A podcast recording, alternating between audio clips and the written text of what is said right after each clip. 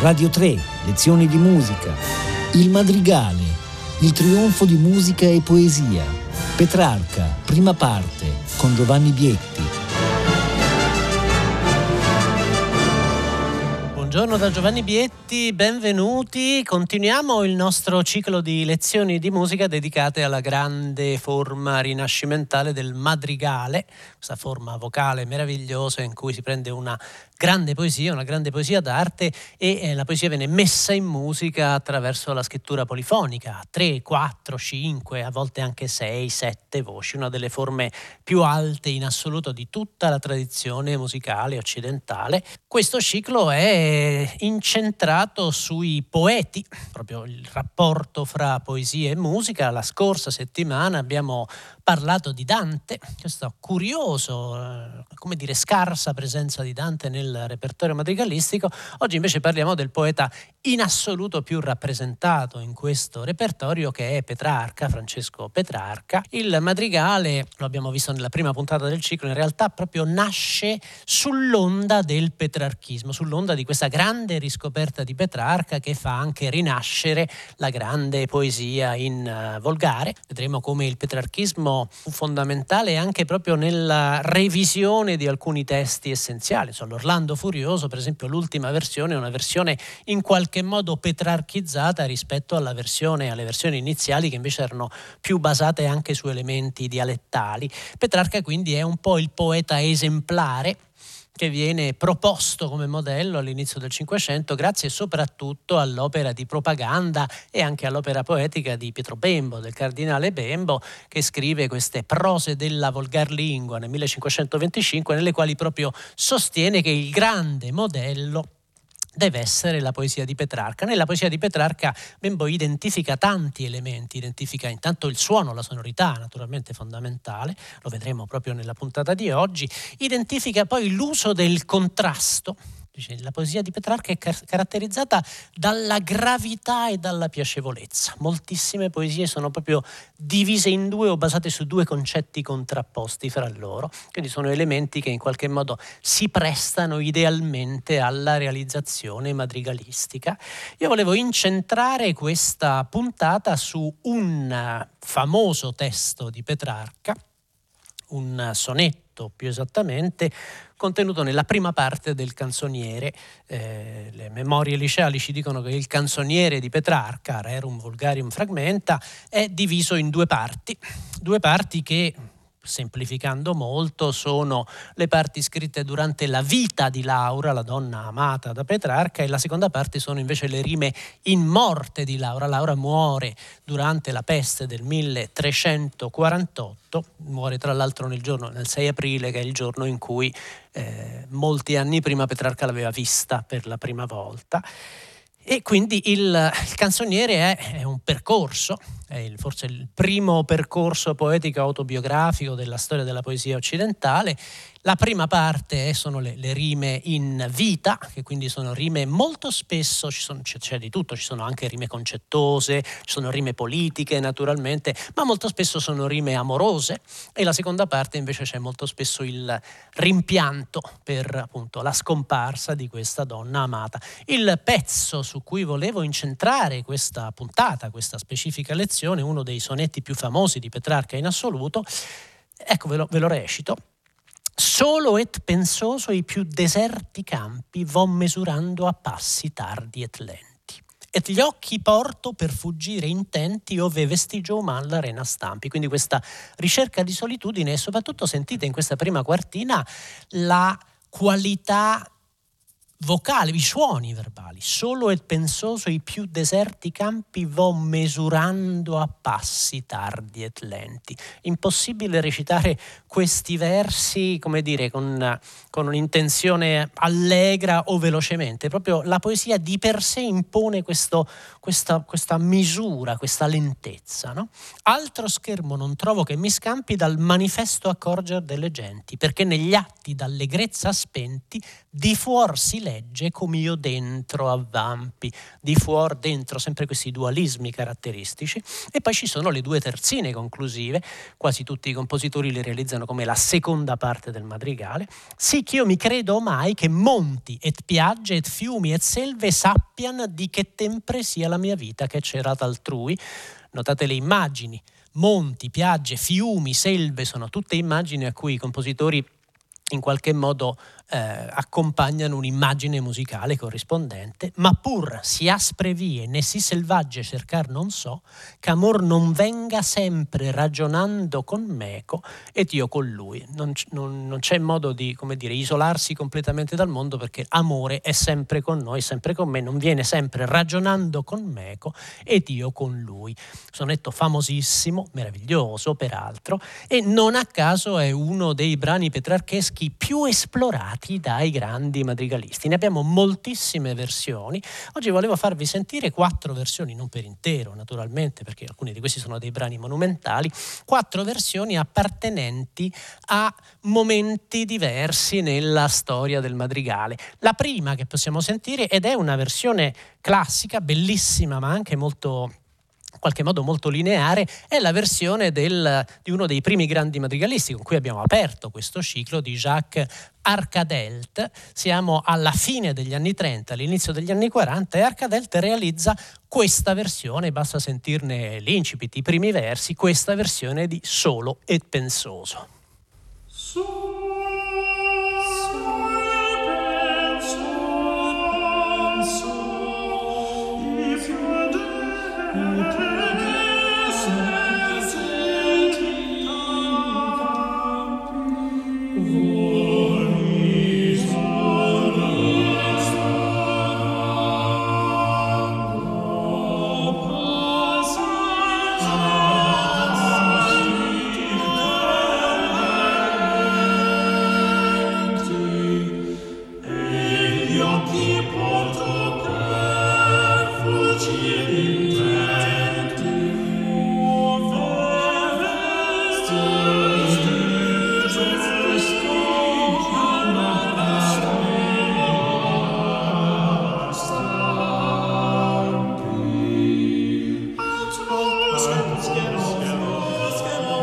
interessava farvi sentire questo incipit. Avete notato bene, all'inizio è molto chiaro, il solo e pensoso e più deserti campi, vo mesurando a passi tardi e lenti, c'è l'ingresso delle voci gravi, i passi tardi e lenti. Il madrigalismo è reso in questo modo, per il resto è una versione molto scorrevole, eravamo già arrivati alla fine della prima quartina ma i compositori successivi prendono questo testo famosissimo e cominciano a scavarlo cercando contenuti e immagini madrigalistiche più forti.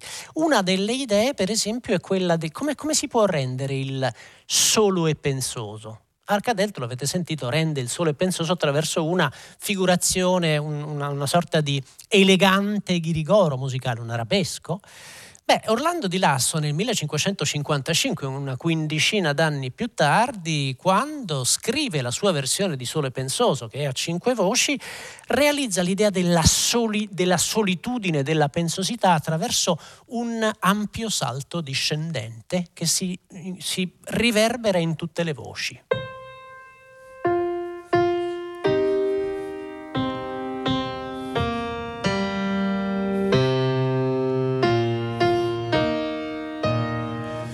Quindi la solitudine sono voci che entrano una dopo l'altra con questo un, un salto piuttosto ampio, discendente, quindi questo senso di vuoto improvviso. E poi vo misurando a passi tardi e lenti, c'è una singola voce che si stacca dalle altre, il soprano naturalmente, che canta.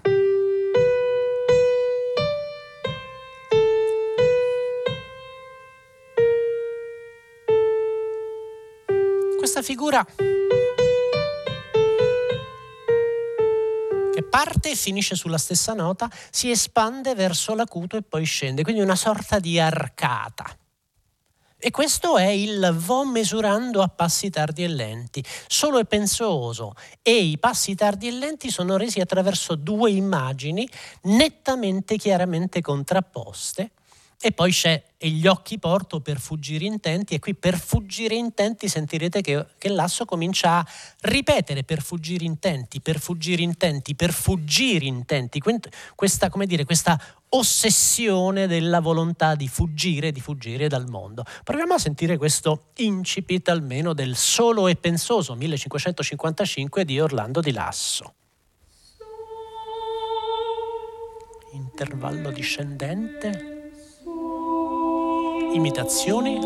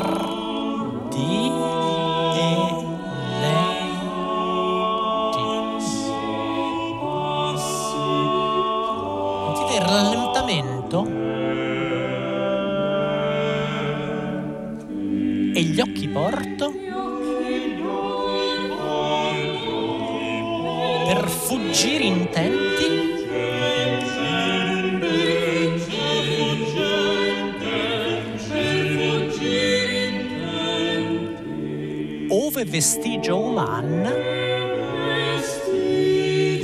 solenne vestigio uman, l'arena stampi.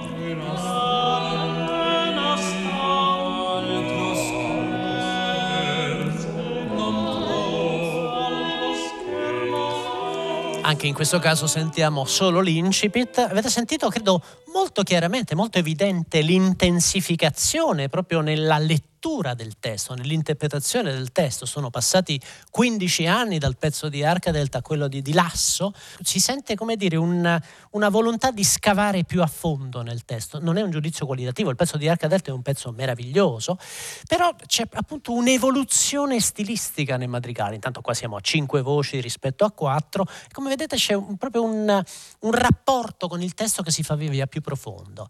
Nel 1581, quindi oltre vent'anni più tardi, un altro grandissimo madrigalista, fiammingo che è Jacques de Vert, Vert lavora in ambito mantovano, muore a Mantova, lavora alla corte di Mantova, nasce intorno al 1535, quindi è quasi della stessa generazione di Lasso. Lasso nasce nel 32, muore nel 94, Vert nasce nel 35, muore nel 96 e passa, vi dicevo, quasi tutta la vita a Mantova. Vert è un compositore molto sottovalutato, veramente uno dei giganti del Rinascimento e soprattutto giganti del grande repertorio madrigalistico. Nel settimo libro dei madrigali a cinque voci, 1581, Vert ci propone la sua versione di Solo e Pensoso e eh, questa versione sembra, probabilmente è, una amplificazione piuttosto impressionante della versione di Orlando di Lasso. Ricordate l'incipit di Lasso con questo intervallo di quinta discendente?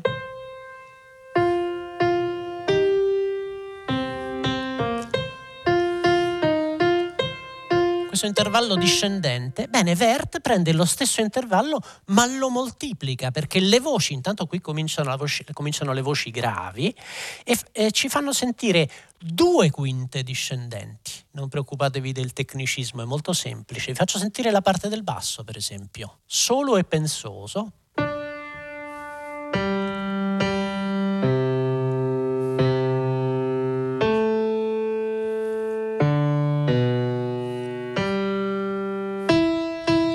Deserti campi, quindi queste voci si muovono per grandi salti ascendenti e discendenti e i salti diventeranno un elemento caratteristico dell'intero madrigale. Questo inizio quindi ci fa sentire solo e pensoso in due voci.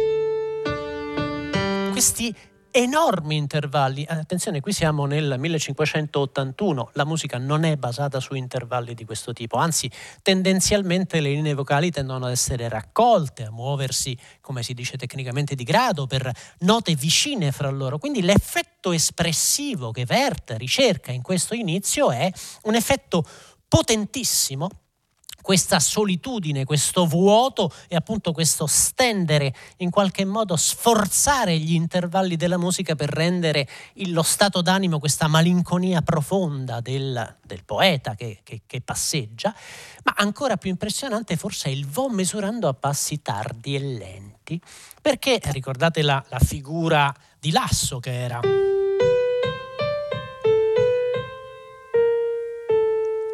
all'interno di una quinta, guarda caso, c'è una salita e poi una discesa. Bene, Vert amplia in modo incredibile questa arcata, diventa...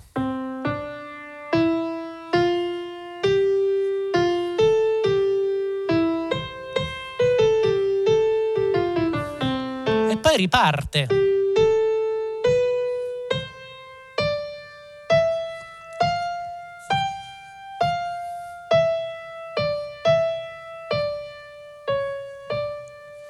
Come se i gesti iniziali di Lasso fossero ripresi, citati da Vert, ma in qualche modo espansi in modo assolutamente inverosimile, espansi con un effetto espressivo dirompente e questo è proprio veramente lo sviluppo del madrigale, il madrigalismo che diventa sempre più intenso, sempre più potente, il linguaggio che diventa sempre più fortemente espressivo.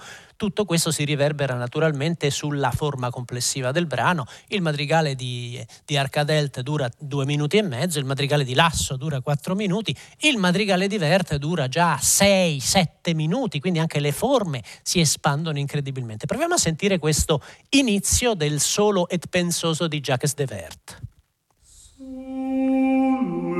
Entra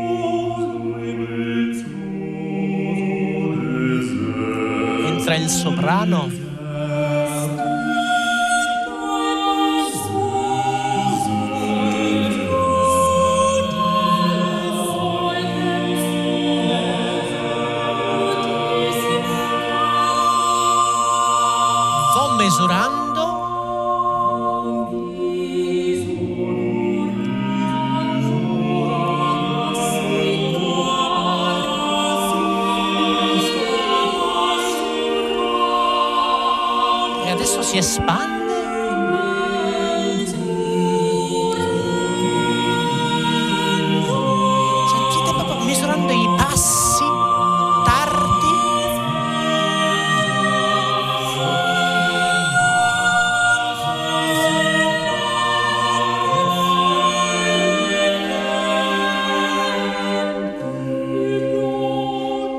Pezzo continua, mi interessava farvi sentire questo inizio che trovo assolutamente impressionante, un inizio meraviglioso ed è molto chiaro, il gesto è il gesto di Lasso ma portato all'ennesima potenza espressiva, proprio espandendo i materiali, il salto discendente che diventa ancora più discendente, ancora in qualche modo più radicale e il gesto ascendente che diventa un'intera scala con tutte le voci che si inseguono con questi passi tardi e lenti, meravigliosi. E poi volevo farvi sentire la terzina conclusiva del pezzo di Vert che dice ma pur si aspre viene, si selvaggia cercar non so che amor non venga sempre ragionando con meco ed io con lui. Qui Vert ha due idee meravigliose. La prima è le si aspre viene, si selvaggia e alla fine del madrigale riprende i salti.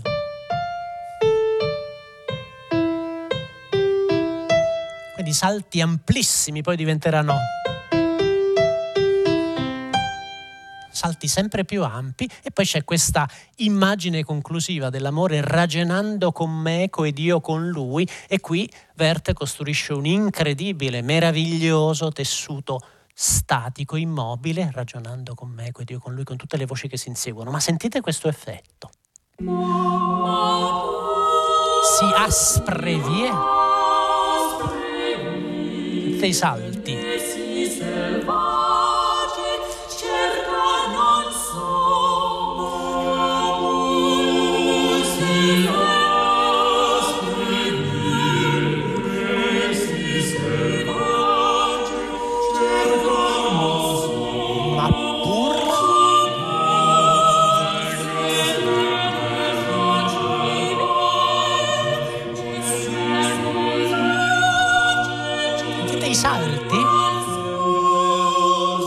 amor non venga sempre.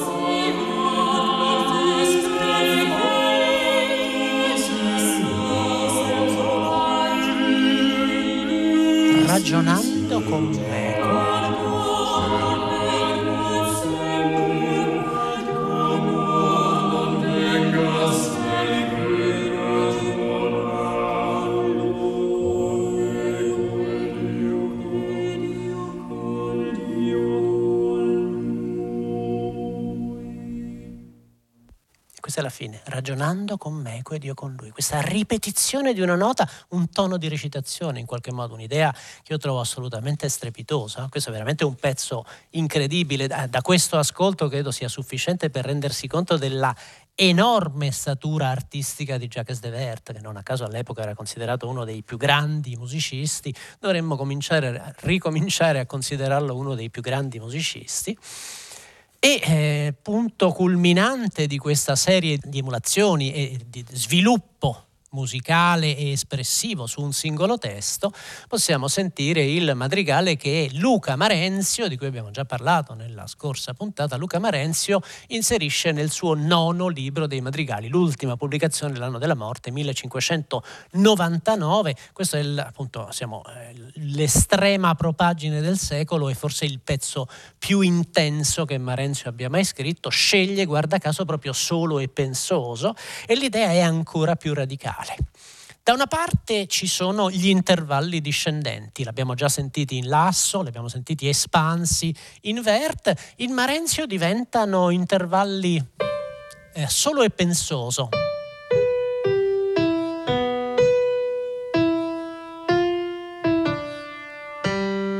Quindi sono intercalati ad intervalli più stretti, ma nell'insieme il, il percorso è più ampio. E poi c'è eh, le voci, tutte le voci inferiori si inseguono su.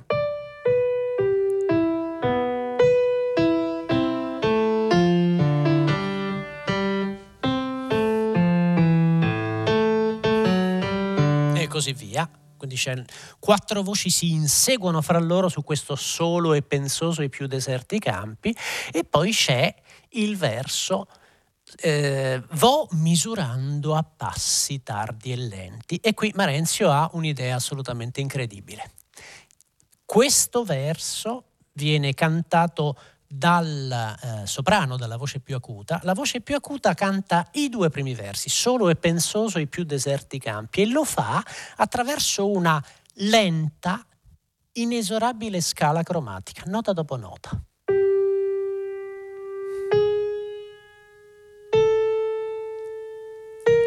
Che non si ferma più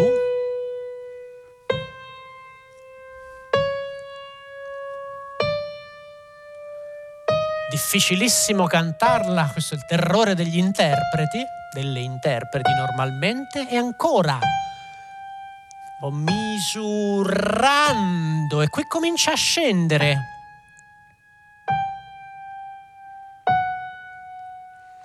è una volta di più, ricordate l'arcata ascendente-discendente che in lasso prendeva una quinta, inverte ripetuta due volte diventa un'intera ottava con le voci che si, quindi questa espansione meravigliosa, in Marenzio diventa una scala cromatica ascendente e discendente e probabilmente questa è la prima scala cromatica completa nella storia della musica, quindi un gesto di una radicalità, di una novità impressionante.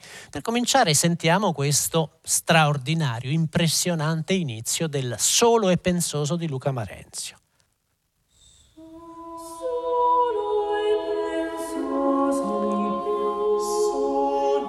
Sentite lo spazio come si espande e la scala cromatica inesorabile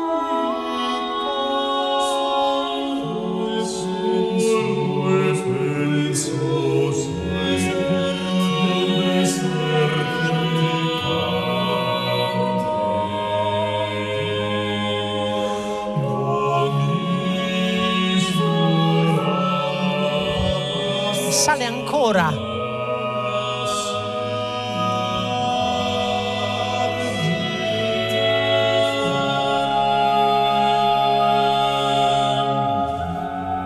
comincia a scendere. Vedete i passi tardi e lenti cosa diventano? Armonie novecentesche.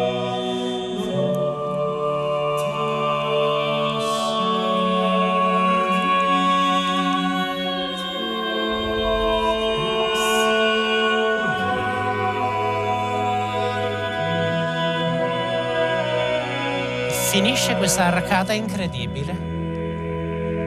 E il verso successivo, gli occhi porto per fuggire intenti queste imitazioni.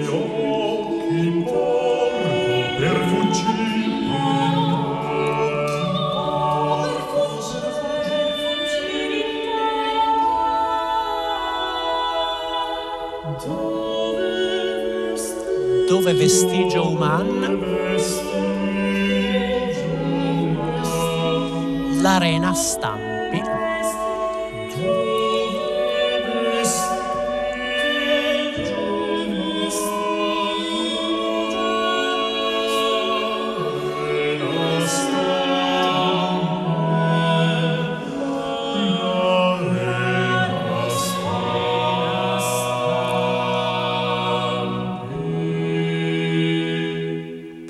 Questo inizio è, eh, se l'inizio di Verta era impressionante, assolutamente meraviglioso, qui siamo su un livello quasi espressionista nell'uso cioè, l'intensità dei materiali, la novità di questa scala cromatica impressionante. Poi avete sentito le armonie che cosa diventano attraverso questi cromatismi. Il cromatismo non viene naturalmente inventato, ne abbiamo parlato fin dalla prima puntata, già ci sono elementi cromatici molto netti, espressivi in Arca Delta negli anni 30, ma questo è un gesto di una radicalità da un certo punto di vista senza precedenti. Il, il gesto di Marenzio in questo inizio, non a caso questo è forse il più famoso di tutti i suoi madrigali, cioè il più famoso madrigale del più famoso e celebrato madrigalista del Cinquecento. E eh, sentiamo anche in questo caso il, la terzina conclusiva, ma pur si aspre vie nessi selvagge, cercar non so che amor non venga sempre ragionando con me, ed io con lui. E qui sentirete che il, questo gesto questa espansione nello spazio viene in qualche modo echeggiata nella frase che amor non venga sempre ragionando.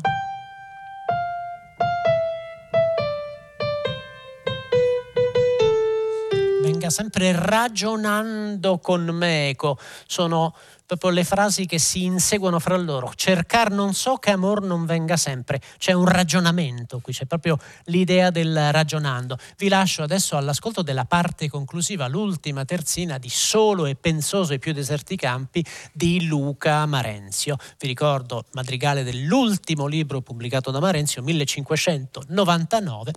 Vi lascio con questo ascolto e buona giornata da Giovanni Bietti.